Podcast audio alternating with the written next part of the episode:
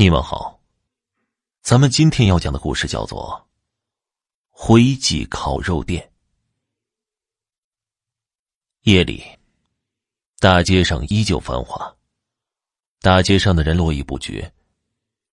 有钱的人生活在自己的花天酒地的世界里，没钱的人依旧是忙忙碌碌，为了自己一日三餐而努力奋斗着。阿辉。则属于后者。阿辉经营着一个名字叫做“辉记烤肉店”的烤肉店。晚上吃饭的人很多，大家都是被店里的招牌烤肉吸引来的，很多食客都吃得很满足，这也是阿辉喜欢看到的。因为越多的人来，他的收入也就越多。阿辉的店里有一个学徒。他叫小旭，跟着阿辉学烤肉。阿辉每天只烤两百串肉，其余的事都交给小旭去做。大家说，小旭烤的肉不如阿辉烤的肉好吃。小旭也找不到其中的原因，总是觉得自己水平不行。阿辉每次听到之后都是笑了笑，真实的原因也许只有他自己知道吧。而我们的故事，也就从这里开始了。这天，阿辉忙完了一天的工作，也就是烤好了那两百串肉，急急忙忙的走了。小旭问阿辉：“师傅，你走的那么快，有什么急事吗？”“哦，烤肉的原料没了，我去弄点原料，你在店里好好的干吧。”冰箱里不是还有牛肉吗？再说了，这么晚了，去哪儿买肉啊？小旭不解的问：“干你的活得了，哪来那么多废话？”阿辉说完后，急急忙忙的走了。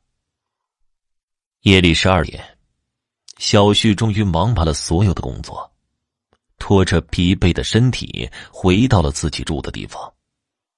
突然，手机叮铃一声响起。他看了一眼，只看手机上是一则新闻内容。我市十一点左右发生了这个月第六起人口失踪案，受害者都为男性，请广大男性夜里独自外出注意安全。另有提供线索者奖励人民币五十万元。哼，这可够吓人的，也不知道受害者怎么样了。这年头。当个男人也这么危险。小旭说着，打开了手机，搜索起了附近人。就在这个时候，小旭看到了一个头像特别清纯的女孩子，这让小旭很是不淡定，急急忙忙的加了上去。两个人聊了半宿，越聊越投机，他们就决定第二天晚上八点，在平安路的咖啡厅见面。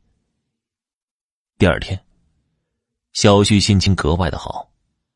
阿辉见小旭这么高兴，就问小旭：“哟，出门捡钱了，这么开心？”